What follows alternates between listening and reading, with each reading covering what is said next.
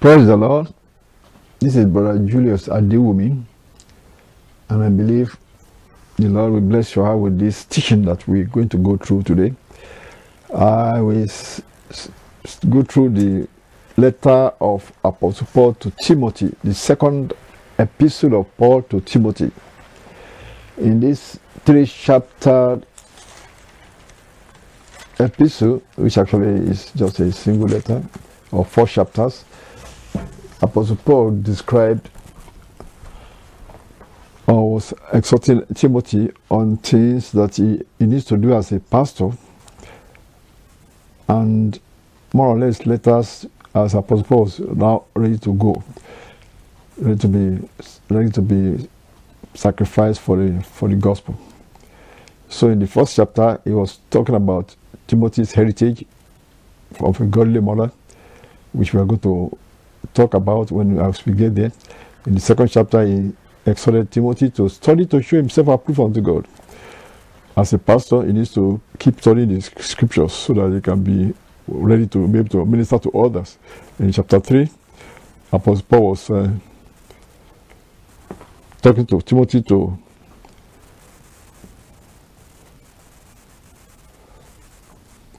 about the perilous times that are ahead.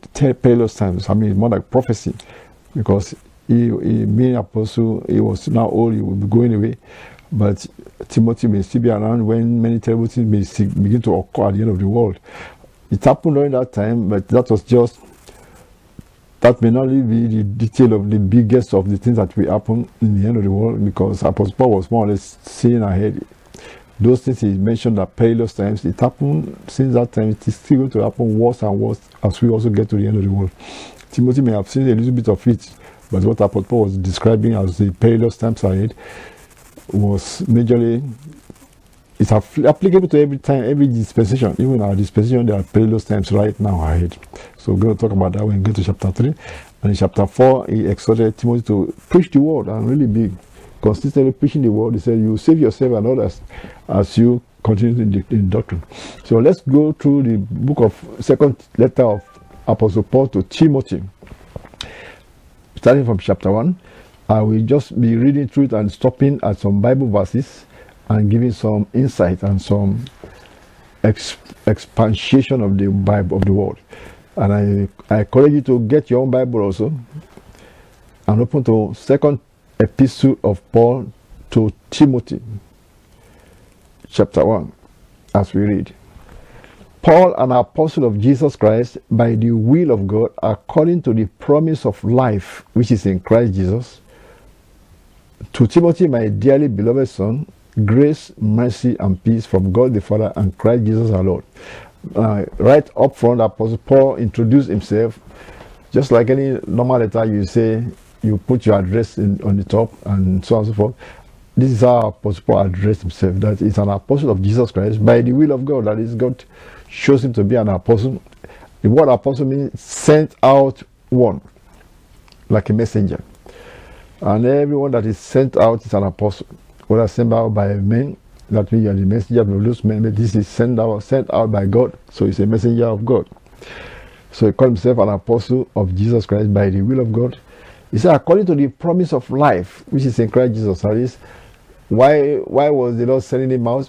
It's according to the promise, the promise of life that God wanted to give to mankind, eternal life, which is in Christ Jesus. So that's why he was sent out to present this eternal life to people, to teach this eternal life to people. And those that accepted it are called believers, Christians. And that's why I mean, according to the promise of life, is this eternal life is promised, is a promise by God. That it's almost like if I, somebody, a, a rich man, say, "Come over to me, and I will give you this." It's a promise. Only those that come over to him, to that person will get whatever he promised them. So this eternal life is promised by God to as many as will come to him. And Jesus Christ said, Come unto me, all ye that labor and are heavy laden, and I will give you rest. So that's also Apostle Paul was also presenting to mankind. That this is a promise of eternal life in Christ Jesus. Anyone that will come and accept it, you get that eternal life. You see, you see, when you die that you get eternal life? No, you start this, you get eternal life right now when you accepted Jesus. Jesus Christ said, This is eternal life. that we may know the only true God and Jesus Christ whom he has sent. You see, that's all. Well, that is the beginning of eternal, that's the beginning of eternal life. What do you mean by eternal life? Eternal life means the life of God. God ruling in your life, God leading you right now, and those people that have received this lifestyle of God right now and they living that life right now while they are still alive and turned uh, their life to Christ and God is now leading their life, God is ruling your heart, in your body, and is making you do His will. Those are the people He's going to give this planet to at the end. Even if they are dead, God said will raise them up at the last day when Jesus Christ shall come. The dead in Christ shall rise first. That is the eternal life. He will raise them up and they are going to inherit this planet again and live forever. So you can understand the plan of God is it's not just for the 100 years you may live on this earth. It's not just for the maybe you live for 120 years on this earth. Many people are trying to keep themselves alive for 120 years maximum since uh, since uh, since the generation after since Moses. But see, that is not the all. That is just the beginning. If you don't get this eternal life from Jesus, then you will be one of those to be destroyed with the rest of the unbelievers and thrown to the lake of fire in the end. But the eternal life that Jesus Christ is offering is that those who accepted Him and accepted this new birth and accepted this eternal life, even if they die physically after they have spent their life here on earth and they are go, they are waiting in paradise, their soul is waiting in paradise for the resurrection, which will be anytime Christ comes back and they will be resurrected again to live on this planet, this same heart, forever and ever. That's what the prophecies of God is. That's the eternal life. It starts right now, living with God right now, day by day with God. And that is when you have Jesus Christ with you and in you, living your life, is living his life through you, you already have eternal life.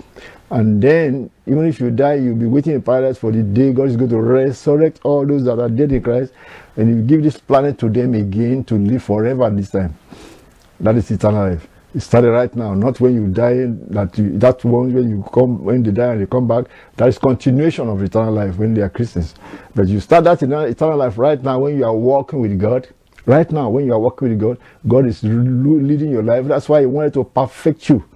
That's why He put the ministries in the body of Christ to perfect we saints of God, make us perfect the way He wants us to. Because after when it comes, it's going to be like that forever. We're going to be perfected, holy people living like that forever. You see that also in the book of uh, Hebrews, Apostle Paul in the book of Hebrews was telling us that we are the spirits of just men made perfect. So he's perfecting Christians until they come back because when they are dead they will be resurrected back and then they will have a, a body that is perfect that will never die anymore. But while we are still here, before that change, we need to be processed to be perfected by the Holy Spirit in us. That is the life we are living right now. That's the eternal life, living with God, walking with God right now. That's the eternal life. Let's continue the letter of Apostle Paul. Now he wrote this letter to Apostle Timothy. He said, My dearly beloved son, because he was like a like a father to Timothy, was a young man. Actually, when you look at the Acts of the Apostles, Timothy was not the direct convert of Apostle Paul but he was mentored. Because by the time Apostle Paul got to the city, he has been to that city before Troas. He preached to them, and many and church was started there, and then he moved on to other places. By the time he came back the second time, our Timothy, a young man, was already converted and on fire for Jesus. And so when the Apostle Paul came back, they mentioned, they mentioned, they introduced him to Timothy and said, This young man, and Apostle said, Well, yeah, I'd like you to go along with me. And, and Timothy was interested in going along with Apostle Paul as a team of evangelists. And Apostle Paul have a, a bunch of uh, people are going with him from place to place where they retreat, they are preaching. So that was how Timothy became a young man following Apostle Paul. So Apostle Paul became the mentor for Timothy. And any, any other place where they started a church, they have Timothy to stay there for a while and, and teach them for a while while they move to other place. And that was what how Timothy became his dearly beloved son, not a physical son uh, by natural birth, it's just spiritual by being a, a follower of the Lord Jesus Christ and um, Apostle Paul being the mentor. It's a grace, mercy, and peace from God the Father and Christ Jesus our Lord. Verse 3. This Apostle Paul writing in his letter said, I thank God whom I serve from my forefathers, with pure conscience that without ceasing I have remembrance of thee in my prayers night and day. So he, he said, he remember uh, Timothy always when he's praying. Greatly desiring to see thee, being mindful of thy tears, that I may be filled with joy. When he said mindful of thy tears, which means and it's maybe perhaps the last time he saw Timothy and he was about to depart because of their close closeness, Timothy know that he was going to miss Apostle Paul for a while, so maybe he was in tears. Because Apostle Paul now perhaps has been maybe uh, maybe uh, in, a, in, a, place where he for a long time or perhaps that was when he was arrested when he wrote this letter. But apostle paul said mindful of thy tears that i may be filled with joy when i if i can see you again. He's asking timothy perhaps to come by. Because many times after apostle paul got to rome as a prisoner he was there for two years according to the acts of the apostles the last chapter. He was there for two years and he welcomed people back and forth. He may not be able to go out of rome himself but people can visit him where, where he's living. Verse 5 When I call to remembrance, now he's still talking about, uh, to, about Timothy now. He's now going to mention Timothy's heritage. He said, When I call to remembrance the unfeigned faith that is in thee. Apostle Paul uh, acknowledging the faith that Timothy has, which dwell first in thy grandmother Lois and thy mother Eunice, and I'm persuaded that in also. Now, this verse 5 is what I'm going to describe a little bit here. Apostle Paul was acknowledging the fact the faith that Timothy has is actually part of the faith of his mother and his grandmother because Apostle Paul must have met the grandmother of Timothy. He called his name Lois, and the mother of uh, Timothy called his name Eunice. And those are the people that brought up Timothy. And when parents are bringing up children, the Bible said, train up your child in the way that he should go. When he is old, he will not depart from it. That is the word of God. So it is, it is mandatory for we parents to raise our children right, to point them in the right direction, to put faith in them, faith in God, the true God. And they also will begin to exercise their faith as they grow up. And that is what Apostle Paul was acknowledging in Timothy that that faith that I see in you, Timothy, I could see that it has been passed down to you from your mom and from your grandma because he knew that they were also believing in, in what they have been preached to, what they have been preached to them. And the apostle Paul said, I'm persuaded that same faith is in you also. Verse 6. Now you can let me digress a little bit and talk about the same thing about Abraham. God said, I know Abraham that he will instruct and command his children after him to fear God and to follow the way of God. And Abraham did that for Isaac. You can go back to the book of Genesis and see the story of Isaac. While Isaac was still not married yet, he has been taught well by Abraham that he knew how to go into the into the field and meditate and talk to God. And you see that in the book of Genesis, when we see an example of that, it was recorded to, for us to see the lifestyle of Isaac. When he was to get married, and Abraham sent his servant to go and bring forth a, a wife for Isaac. When they are bringing the women, the Bible said Isaac was in the field meditating. And that's how we know that, oh, he has been taught well by Abraham. And so he knew how to how to go aside and meditate and talk to God. And that is very important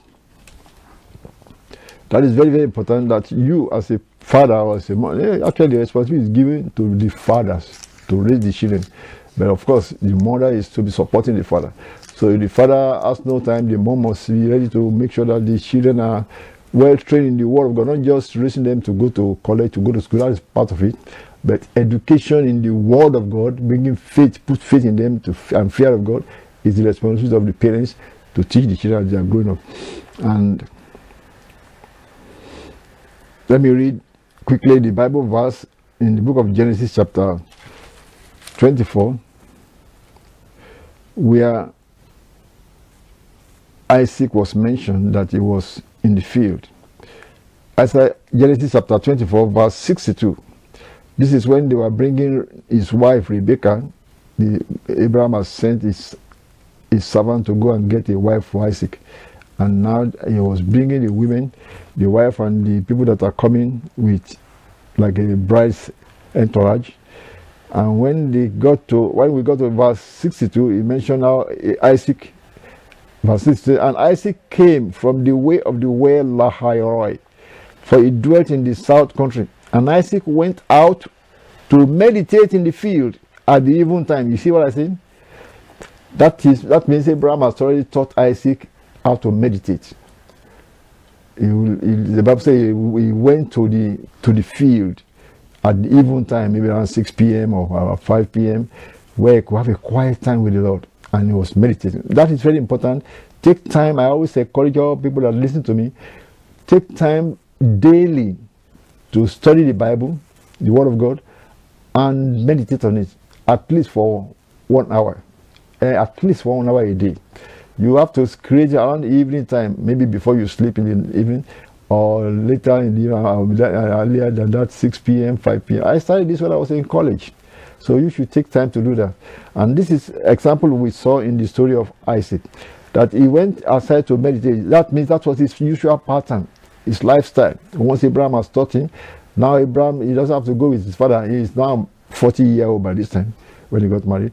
So when he when he when he when they are saying about say Abraham, Isaac, in verse 63, Genesis chapter 24, verse 63 is what I'm reading.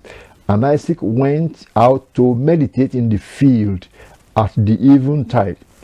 And he lifted up his eyes and saw, and behold, the camels were coming. So that was how he first able to find out, oh, that must be our camels that's coming. Where the he knew that the servant has gone on a long trip to Mesopotamia. From Canaan to Mesopotamia, maybe it's for many months or many days.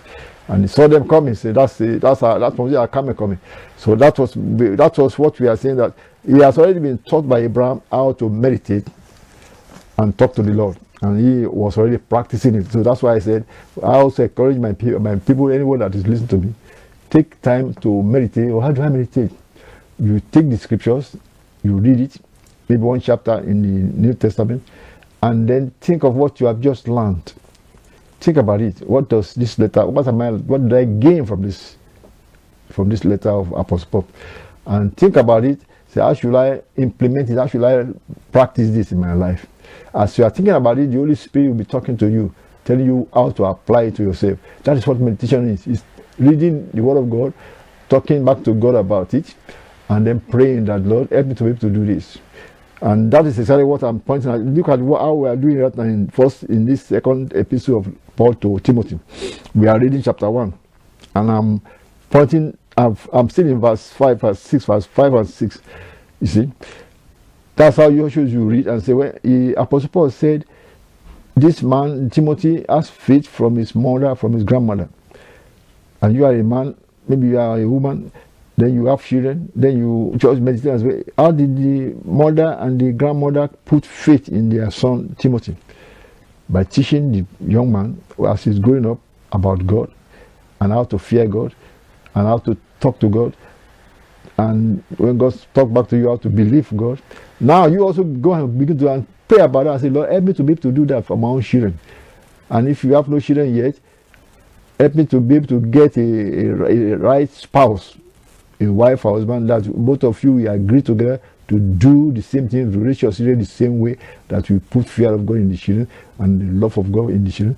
And you are praying ahead if you have not got the children yet. If you already got children, you should begin to take this step and say, Well, I must make my children know about the truth and teach them the truth and teach them the way of the Lord.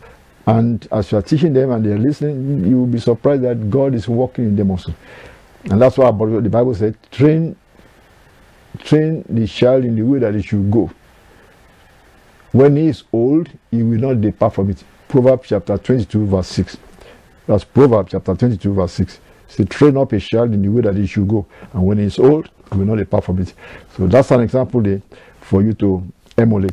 Now let's go to back to Timothy, Second Timothy chapter 1. We are reading verse 6. Apostle Paul continues his letter. I say, Wherefore, I put thee in remembrance that you stir up the gift of God which is in thee by the putting on of my hands.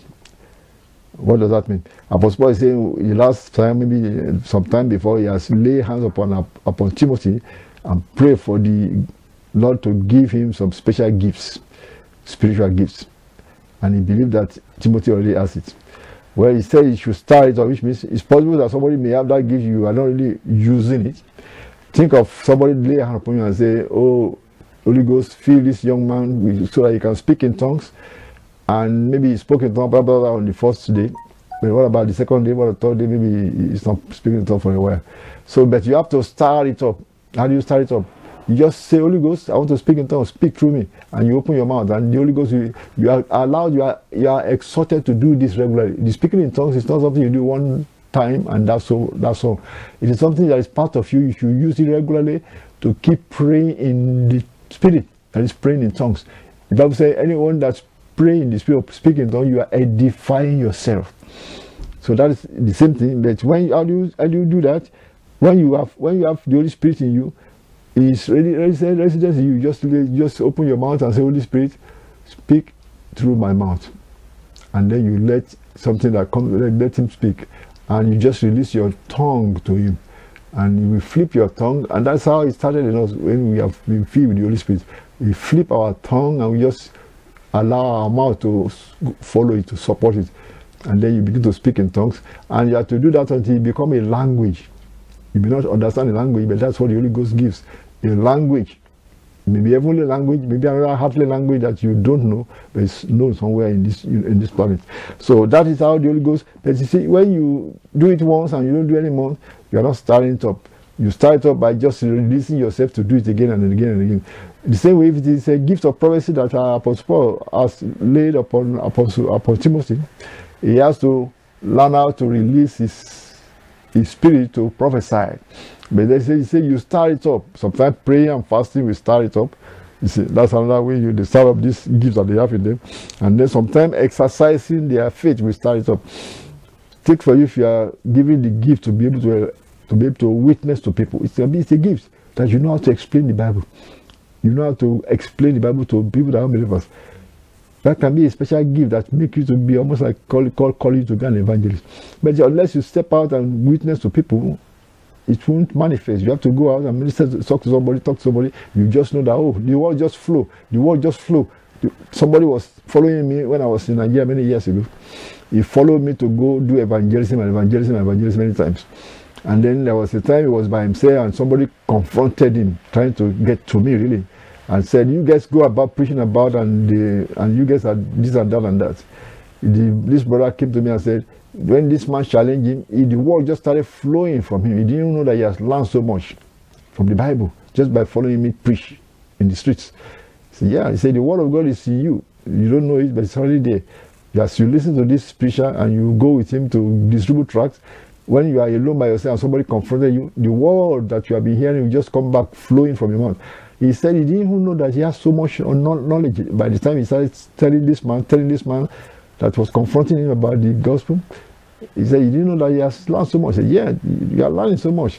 So what that's what we are saying. You start you start up that gift of evangelism and witnessing just by going out and witnessing. When you're by yourself, you'll be that the word will just flow from you to the person you are trying to teach. But unless you go out to witness, you won't see anything flowing. Because it's not just to be kept inside you. So that's what Apostle Paul says say, to Timothy, start it up, start up that gift. Verse 7 said, For God has not given us the spirit of fear, but of power and of love and of a sound mind. See, that's another good point. He's saying many times people don't take steps to go do what God wants them to do because they are afraid or shy intimidated by the devil, the devil just make it oh, you are going to disgrace yourself if you witness here, if you talk to this person about God. You are disgracing yourself. No, you are not disgracing yourself. You have life, and these people needed that life. Open your mouth and talk to them. You see? But you see, the devil always try to make people be afraid. He said, God has not given us the spirit of fear. What is fear? Even shyness is a form of fear. What is shyness? Shyness means you don't want to to to let people know who you are or you are ashamed of what you are about to tell them. Is that not shyness? Or you don't want people to to call you names or to call you ridicule you. You are thinking of yourself you know self self self. That's a fear. Fear of rejection is what it is. Fear of being persecuted. That's what it is. See, but god has not given us the spirit of fear. That's why apostle paul said whatever he's telling timothy to stir up in him the gift the gift of being able to prophesy or the gift being able to talk to people or that's a gift you have to start it up. Go forth and do it. Go forth and do it. And you see that you can do it. And don't be afraid of what the devil is putting in your mind that oh they will laugh at you or they will ridicule you. That all those are just intimidation by the spirit into your mind. Sometimes it's just in your mind. I tell people those things are just coming to your mind. It's not real. It may not really happen but when you take the step to go and do what you want to do, either to prophesy or to talk to people or to preach the gospel or to witness to them, you will see that what you are thinking that they will laugh at you, they really don't laugh at you. God, God will not allow them to laugh or, to even persecute you. Or it, it will not really happen. These people are not thinking like that. It is the devil that is putting that in your mind to be make you afraid. So that's what you have to know. So, but God has not given us the spirit of fear, but of power and of love and of a sound mind. Verse 6 said, Be not thou therefore ashamed of the testimony of our Lord. See, now that's why we are saying the what he was telling Timothy is that don't be ashamed of the testimony of our Lord, the gospel we are preaching, Now of me, is prisoner, and don't be ashamed of Apostle Paul, because he's now a prisoner, and people don't say they don't want to associate with prisoners. No, they associate with him because he's a prisoner for the gospel's sake. So don't be ashamed of me. But be thou partaker of the afflictions of the gospel according to the power of God. That is, he was telling Apostle, he was telling Timothy, be a partaker of this affliction. Because if you are ashamed of us, you want to, you don't want to be persecuted, you hide your face, then you are not going to be witnessing for Jesus. You are not going to be standing for Christ. But the only way you are going to be part of Christ is so if you stand for Him, no matter what happens, whether they are going to persecute you too, or afflict you just like they afflicted Apostle Paul, when you stand for Christ, that's when you are accepted by Christ. Because Christ said, If any man deny me before men, I also will deny him before my Father and before the holy angels. But when you stand for Christ, you may be partakers of the affliction, of the persecution. We are now in verse 8. Apostle said, Be thou therefore not ashamed of the testimony of our Lord, nor of me his prisoner, but be thou partaker of the afflictions of the gospel according to the power of God who has saved us and called us with an holy calling, not not according to our works, but according to His own purpose and grace, which uh, which was given us in Christ Jesus before the world began. So you have this now explained to Apostle to Timothy that we are saved by the calling of our Father God through our Lord Jesus Christ by grace, not because of our works. And He's calling individual and He's still calling everybody up to now to come and be saved. Verse 10 he went further and said, But this thing is made manifest by the appearing of our Savior Jesus Christ, who has abolished death and has brought life and immortality to light through the gospel. So that part of it we're going to talk, continue in the next broadcast. We are Apostle talking about the Christ has has come and abolished death because of us. He abolished death and brought life and immortality to life through the gospel. That's verse 10. He said, God has saved us and called us with an holy calling not according to our works, but according to his own purpose and grace, which was given us in Christ Jesus by the, before the world began, but it's now made manifest. That is what God has done. He has already planned it before the world began, but it's now manifesting it through our Lord Jesus Christ, who came to abolish death and brought life and immortality to life through the gospel. We'll continue this in the next broadcast. God bless you.